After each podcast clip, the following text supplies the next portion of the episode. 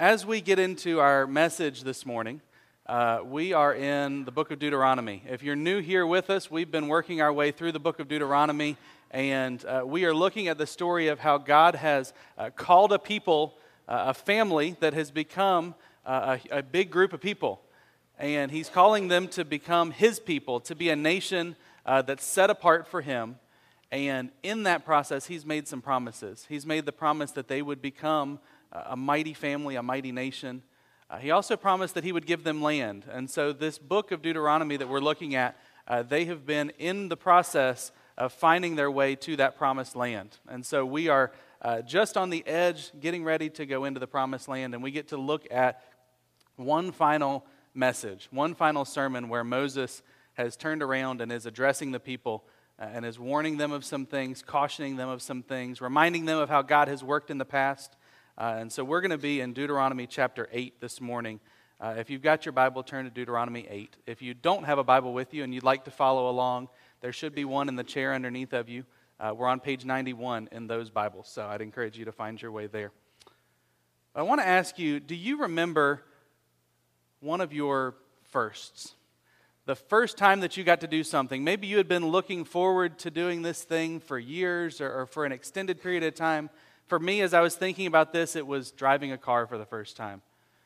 It was uh, an exciting time. It was, it was something that I had dreamed about and looked forward to, and it was just, it was overwhelming, right? It was invigorating. And what I was experiencing as joy, I remember my dad sitting next to me experiencing fear and uh, kind of the look on his face that, that's on the screens.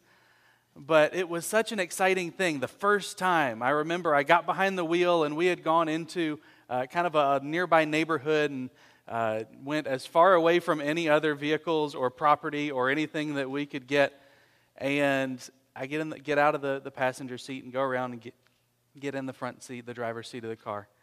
And I buckle up and I, I put it in drive and, and I hit the gas. And what felt like I was going 100 miles an hour was probably more like 10. And we go about 200 yards down the road, and dad tells me, All right, you can press the brake and we'll stop. And he said, Did you notice what you did? No, what are you talking about? I drove. You, did you, you saw it, right? I drove down the street. He said, There were three stop signs back there that uh, you just cruised right on through. I was so worried about driving the car. I was so excited about what was going on. I totally missed some of the other stuff that, that I kind of needed to be paying attention to. But the first time, I was so focused on the idea of driving that I was missing stuff around me. But now I've driven for several years, and what was once super exciting is now just a thing. I find my mind wandering sometimes when I'm driving, and, and, and I'll look up and go, oh, well, uh, we're further down the road because it's just, it kind of turns into autopilot, right? You find yourself driving your way home, and you don't have to think about how you get there. You don't have to think about uh, when the light turns red or the light turns green or what the speed should be, or you, you, just, you just do it, right? After you've been driving for a while, it kind of becomes mundane, it becomes ordinary, it becomes just something that we do. And that excitement is no longer uh, our experience every time we get in the car. For me, one of the most painful things about uh, serving as a pastor, about being uh, in ministry, uh, is the reality that we get to see that sometimes in people's relationship with the Lord as well. What was once so exciting, so new, so fresh, uh, over time can just become ordinary, can just become mundane. Things like reading our Bible and hearing what God has given directly for us to hear and to, to hear from Him just becomes a task sometimes. The blessings that God pours out in our lives, they can just become things that we get used to. And Deuteronomy chapter 8, as we look at it uh, this week, it, it's Moses cautioning the people about that reality about the fact that, that if we're not careful, that our relationship with the Lord can just become something that we do. Paul uh, exhorts believers in Romans chapter 12. He says, Never be lacking in zeal, but keep your spiritual fervor and serve the Lord. Deuteronomy 8 warns us about that temptation, about losing our zeal, about uh, keeping our spiritual fervor. And he, they, it warns the Israelites as they are getting ready to go into this promised land Things are about to change a little bit for them, but to not become lazy. Over the last 40 years, these Israelites have been wandering around in the desert and they have been dependent on God for everything that they have. Every meal, they didn't have pantries, they didn't have refrigerators, they didn't have food available to them readily. So every morning, God would provide manna. He would provide bread that would be outside of their camp on the ground that they would go out and collect. And, and that day, God had provided for their needs. But as they go into this promised land, they're no longer going to need that because, uh, as we see in our passage this week, they, they have good homes, they have uh, vineyards, they have uh, orchards, they have all of these things that food will be readily available to them. And this cautions them. Uh, they will soon be tempted not to depend on God anymore, but just to, to look to what they already have. We're going to jump in in just a minute, but before we look at our passage, let's pray. God, we thank you for your word. We thank you for the way that you provide for us, even when we don't acknowledge it or realize it. And God, we pray that we would never take that for granted. God, that your work in our lives would never become mundane or ordinary to us, but God, that we would see the ways that you work around us every single opportunity that we have. God, that we would daily thank you for the ways that you work in our lives. So, God, we pray and ask and thank you in advance for uh, speaking to us this morning as we know that you will. Amen. Well, this passage, this chapter breaks down into four kind of different distinct groups. And so we're going to work through those four groups. And the first one uh, that we see is a reminder of where the Israelites have been. So we're going to look at verses 1 through 6 and see where they've been. Starting in verse 1. All the commandments that I am commanding you today, you shall be careful to do, that you may live and multiply, and go in and possess the land which the Lord swore to give to your forefathers.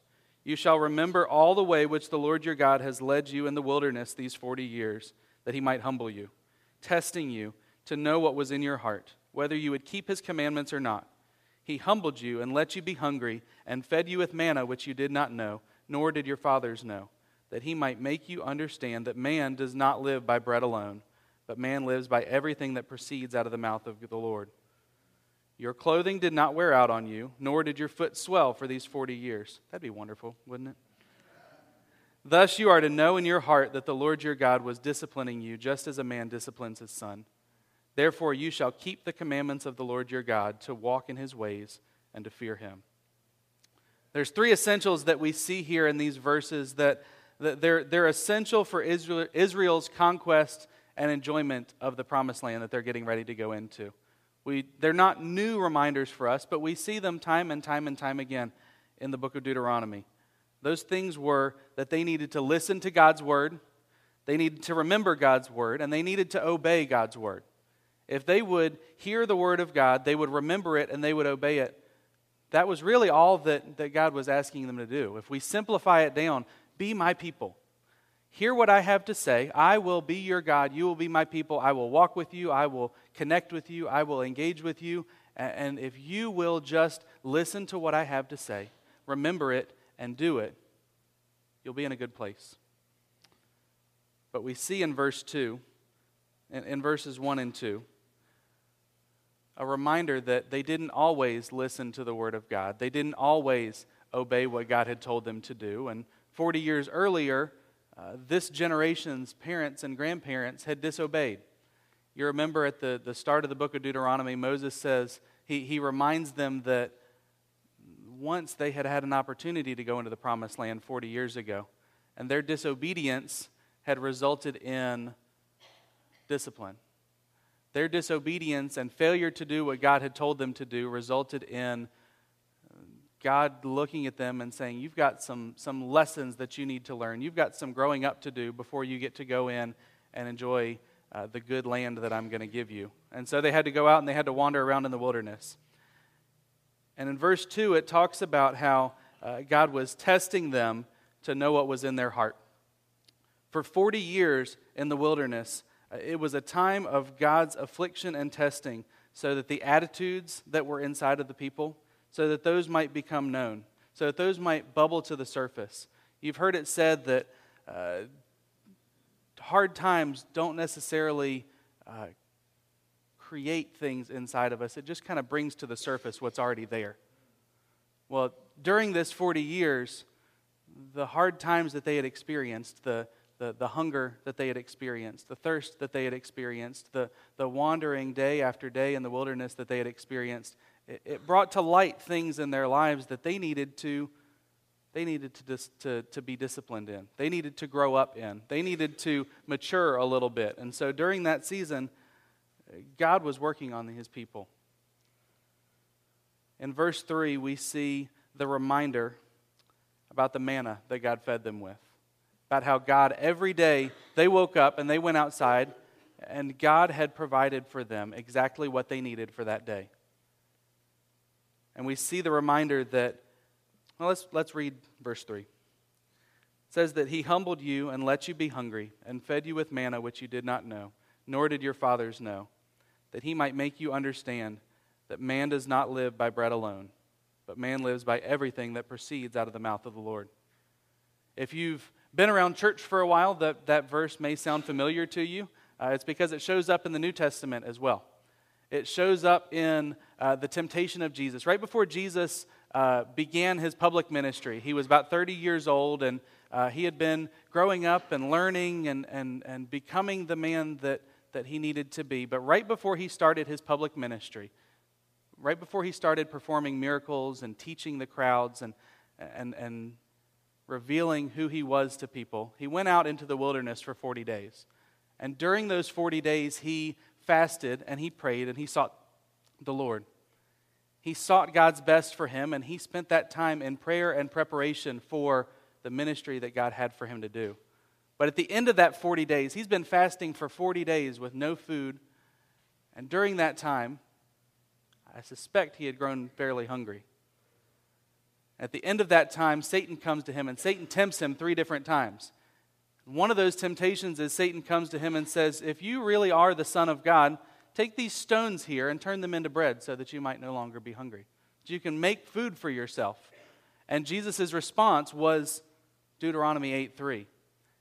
He said that man does not live by bread alone, but by everything that proceeds from the mouth of God. That's a reminder for us that as we sit here, there are things that we need. There are physical things that, that, like bread. We need to eat. But life is not about fulfilling just our needs. Everything that we have, everything that we need in life, is not something that we can just go to Target and get. Everything that we need in life, it proceeds from the mouth of the Lord. Man does not live by bread alone, but, but if we are dependent on God in every moment, in every situation, for everything that we have and everything that we need, God will always come through and God will always be faithful to give us exactly what we need, exactly when we need it. We often think of discipline in terms of punishment for something that was done wrong.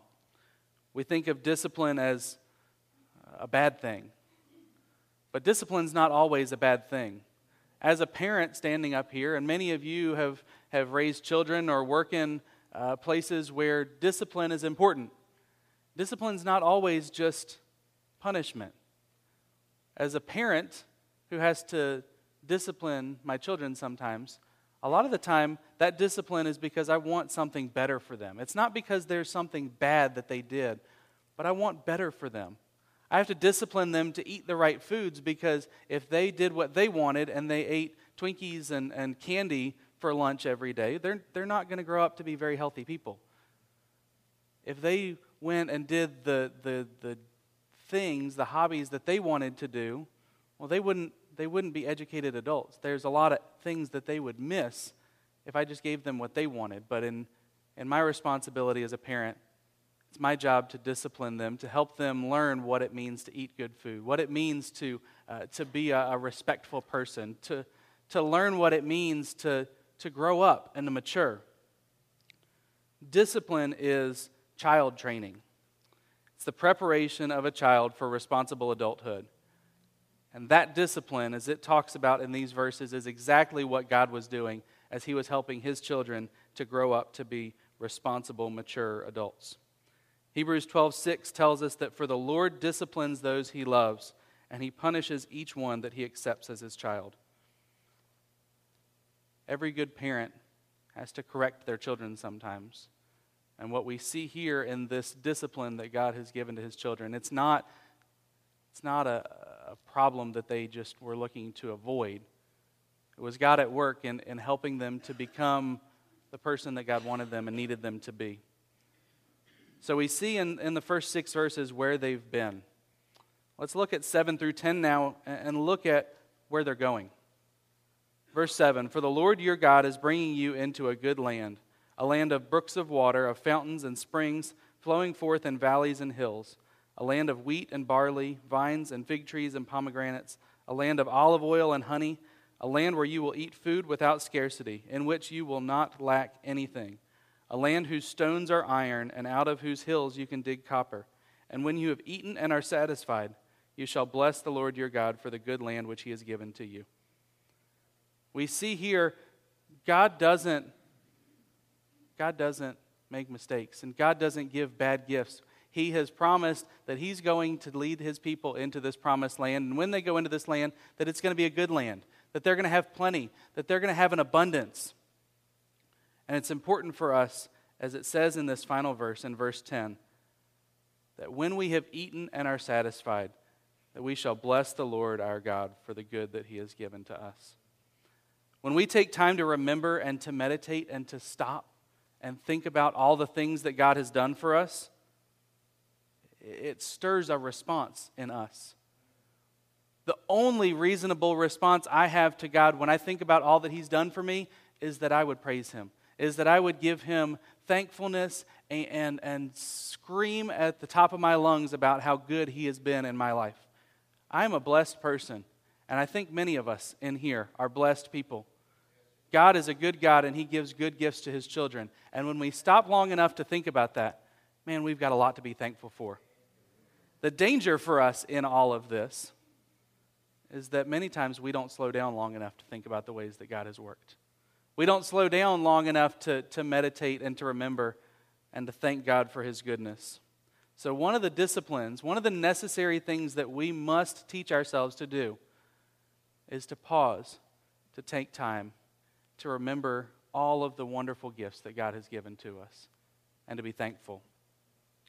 Not giving time to, to remember and to praise the Lord for what He's done, it can seriously warp our relationship with the Lord. It can seriously warp our Christian life.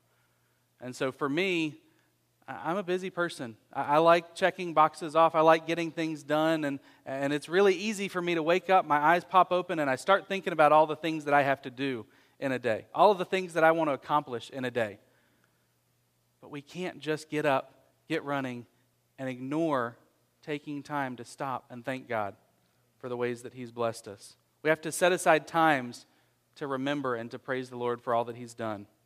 For me, I find that there's times where it's difficult for me to, to put words together to, to really, truly reflect to God the feelings that I have in my heart. And so for me, I, I turn to the book of Psalms. I find that there's a lot of those Psalms that they are just, they, they, they put words to the feelings that I have in my heart. They, they uh, wonderfully declare to the Lord that, that I can declare to the Lord my thankfulness how blessed I feel. How I am just thankful that He is a, a refuge and an ever present help in times of trouble. Things that, that are difficult for me to really know how to put into words. The Psalms do such a great job with that. Worship music is another way that as I get in my car, I can, can put on a playlist that I've got on my phone and I can, can allow those songs to really kind of put words to the things that I have in my heart the things that, that I don't really know how to express, the music, the, the, the songs that we can turn to, they can do an incredible job of, of helping us reflect and thank the Lord and praise Him for all that He's done in our lives. May we never stop, uh, may we never be so busy that we don't stop and praise the Lord. So let's look at the third section. The third section, we start to see the, the caution. We see Moses tell them, Beware of pitfalls in verses 11 through 17. In verse 11, it says, Beware that you do not forget the Lord your God by not keeping his commandments and his ordinances and his statutes, which I am commanding you today. Otherwise, when you have eaten and are satisfied, and have built good houses and lived in them, and when your herds and your flocks multiply, your silver and gold multiply, and all that you have multiplies, then your heart will become proud, and you will forget the Lord your God who brought you out of the land of Egypt, out of the house of slavery. He led you through the great and terrible wilderness with its fiery serpents and scorpions, and thirsty ground where there was no water. He brought you water out of the rock of flint. In the wilderness, he fed you manna which your fathers did not know, that he might humble you and that he might test you, to do good for you in the end. Otherwise, you may say in your heart, The power and the strength of my hand made me this wealth. We see in these verses a, a, big blinking sign saying, Beware of the prosperity that's coming. Beware of the good things, because there's nothing wrong with, with having good things. There's nothing wrong with having good gifts that God has given. There's nothing wrong with, with money, there's nothing wrong with having food in the pantry. But there are dangers, and Moses warns us of these dangers here. The charge, beware or be careful, that we see at the beginning of this passage, uh, it's one that we've seen over and over and over again. I know uh, Ryan Shoemaker has talked about it. I think Pastor Dave talked about it a few weeks ago. I know I've talked about it several different times. We keep seeing these these warnings beware, look out, be careful. One of the first principles that we learn as we learn how to study the Bible is when we see uh, words or phrases pop up time and time and time again, we should pay special attention to those. If God made a point of saying it 20 different times in the book, we should pay attention. This is one of those things. We see the warning be careful, look out in verse 11. It says, Beware that you do not forget the Lord your God by keeping his commandments and his ordinances and his statutes, which I am commanding you today. This time, in this verse, this be careful. It tells us to be careful because disobedience is said to cause us to forget God. People who do not obey, remember, and obey what God has told them to do, they have a tendency to forget God. They have a tendency to just go through the motions. They may uh, talk about how great God is on Facebook. They may go to church every single week. They may even pray and bring their requests to God and ask God to work in their life because they, they believe that prayer is important. They, may, they may even give charitably, give to the church, or give to uh, organizations that they believe uh, they want to support. But they can do all of those things. We can do all of those things if we're not careful and if we forget the Lord, we can do all of those things and still be disobedient. There's a difference between doing things because we love the Lord with all of our heart and with all of our soul and with all of our might, and doing things because we, we think we're supposed to. Doing things out of religious obligation or, or this idea of being a good person. That religious behavior, if it's not at, a, at, a, at its core, if it's not because we love the Lord and we want to do it for Him, it becomes what Paul describes in 2 Timothy 3 as having the appearance of godliness but denying its power. If you ever feel like there's times where, God, I'm doing everything you want me to do, and I just don't feel like I don't feel like you're upholding your end of the deal. My first question for you would, would probably be, why are you doing the things that you're doing?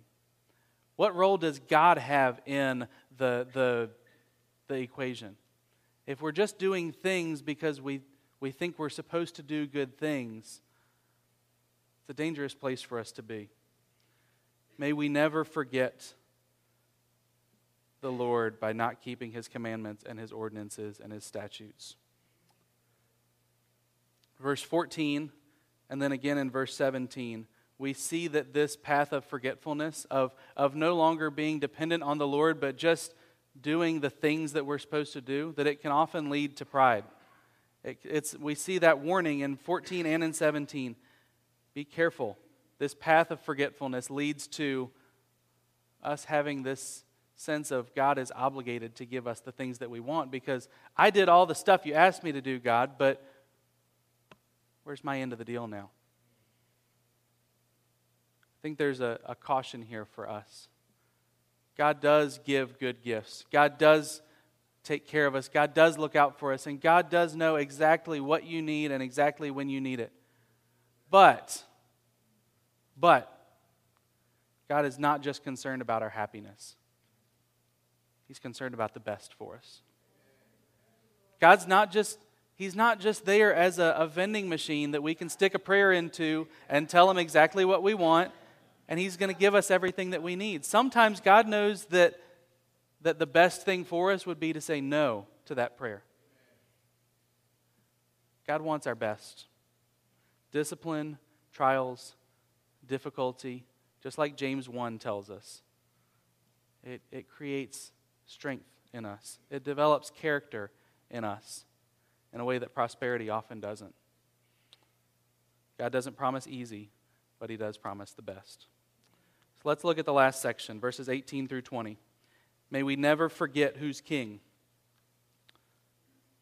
Verse 18 But you shall remember the Lord your God, for it is He who is giving you power to make wealth, that He may confirm His covenant which He swore to your fathers, as it is this day. It shall come about that if you ever forget the Lord your God and go after other gods and serve them and worship them, I testify against you today that you will surely perish. Just like the nations that the Lord makes to perish before you, so you shall perish, because you would not listen to the voice of the Lord your God. We've seen this path of, of forgetfulness. When we stop acknowledging the ways that God has blessed and worked and moved in our lives, how dangerous of a path that can be and we see here in these last few verses that the path of forgetfulness leads not only to pride and self centeredness, but it also leads to idolatry. It also leads to us making everything about what we want. And idolatry for us today probably doesn't look like a little shrine in the closet where you worship some carved image that you've put together, but, but idolatry is something that we all have to fight. It's something that we all have to deal with in our lives because we as humans, as people, have a tendency to take good things and we start to elevate them. And we start to elevate them past the point where they should be in our lives. And we have the tendency to put them on an equal level as, as the Lord in our hearts, or maybe even more important in our hearts than God is. That's idolatry. When we make things all about how much I have, how comfortable I am, about how good and, and put together my life is, about how everyone needs to just be healthy and happy and wealthy. We make life about us. And we become guilty of that sin of idolatry that the people of Israel were being warned and cautioned against. When you go into this good land and you have a lot of things, you're going to be tempted to look at all of the things that you have and say, Look at what I've done. Look at what I've accomplished. Look at what my hands have made. And when we look at those things and think about what a great job I've done at amassing all of this wealth, we forget that it's God who ultimately gave me the ability to, to accomplish those things. Idolatry begins in our heart when gratitude for the giver to the giver is replaced with just a, a greed for the gifts. Romans chapter 1, it talks about that. It says that because when they knew God, they glorified him not as God, and neither were they thankful. Romans 1 talks all about how sinful people have gotten it wrong. And it talks about how we're not thankful to God for the things that he's given us, but, but we're focused on ourselves. We're focused on what we have because we earned it and we worked for it. And we forget that God is the one who gives and takes away all things. So let's go back to where we were, where we started, right at the very beginning, my analogy of learning to drive. That excitement that I experienced as I was just learning to drive the first time. I had a little war, a little problem that I faced. Because one of the most important parts of learning to drive is learning to look ahead and, and compensate and adjust for things that are coming. There might be something in the road that you have to avoid. There might be brake lights in front of you where you have to slow down or stop because the car in front of you stopped. We have to be aware of what's coming. And one of the ways that we're able to do that is by being able to read the warning signs. Being able to, to look at signs like this one on the side of the road and, and realize that there is a danger ahead if we don't adjust and we don't change. this sign, I wasn't a big fan of this sign for about 10 days when I was 15 years old. Because when I was 15 years old and I was getting ready to get my learner's permit and, and be allowed to start driving, you have to go in and you have to take your test. You have to go in and, and pass all the questions, and, and you get a little bit of grace on some of the general knowledge questions. How fast can I be going here? And, and what does this mean? And what does that mean? And how am I supposed to do this? But there's a signs section of that test. And I had to be able to identify 10 signs because those signs are important. And if I didn't know how to identify the signs, there was danger that was coming that I wouldn't be prepared for. And so you have to pass all 10 signs. And I missed this one. I didn't get it right, and I went home grumpy and frustrated because I knew what it was. I was just being careless. And so now I moved to California. If you don't know what that sign is because you live in California and it doesn't rain here, uh, that sign is slippery when wet. So I moved out here so I don't have to see that sign anymore because it's never wet here. But it's important for us to be able to recognize the danger signs, to recognize the warnings that exist out there. Deuteronomy chapter 8. It warns us that prosperity can lead to ingratitude, that ingratitude can lead to idolatry. These three steps can take us towards ruin, but they aren't ancient sins that, that were only relevant for the Jews thousands of years ago. They're present in homes, businesses, and churches today as well. May we slow down and be careful to remember all of the ways that God has worked in our lives, all of the things that we have to be thankful for, to realize and to acknowledge that all good gifts come from God. That prosperity that we enjoy, it comes from the Lord, not from my gifts, not from my abilities, not from something that I did, but it's ultimately God's blessings. And the great danger from prosperity is that it can cause us to take credit for our own success, which will ultimately lead us to forget God. It'll ultimately lead us to idolatry because I make my life about me and what I want and what I've earned and what I deserve instead of trusting that God, as a good father, will give me exactly what I need and exactly when I need it. Please hear me and, and hear that this is not me uh, just standing up here screaming and fussing that prosperity is bad. God's not mad at you because you have money. Uh, despite the fact that we live in the top 1% of the top 1% in the world. If you've ever looked around, the, the last time I looked at statistics, the average person in the world lives on less than $2 a day. Meanwhile, we're here in abundance, in prosperity. That's not a bad thing. But when our focus, our joy, our fulfillment, our desires revolve around us, revolve around, around our prosperity, revolve around what I want and what I need and what I deserve, we turn our eyes off of the Lord, who should be in that position, and we turn them to what we want. And that's a dangerous, dangerous place to be. When challenges do come, may we not fight them and resist them as something that just needs to be avoided and eliminated in our life, but may we acknowledge that God is in control and that God wants our best, whether that is prosperity or need, whether that is the, the pantry being full or empty whether that means uh, you've got a car or you have to take the bus to work. May we be thankful for what God has given us exactly when He's given it to us. And just like Job said, may we be able to say, whether the Lord gives or whether He takes away, blessed be the name of the Lord. I want to leave you with a reminder God loves us, but God is ultimately, He's not just concerned about our happiness. He's concerned about our holiness. God wants us to be the right kind of person, not just a comfortable person. He's concerned not just about our happiness, but about our holiness. In just a minute, I'm going to pray. I'm going to invite Pastor Dave to come up and the band. Pastor Dave wants so deeply uh, for me to say Pastor Dave and his band to come up. He wants to be in the band, but Pastor Dave and the band are going to come up. Pastor Dave has an announcement right after I pray uh, that he'd like to share with you, church. But would you pray with me now as we uh, as we prepare to finish our service.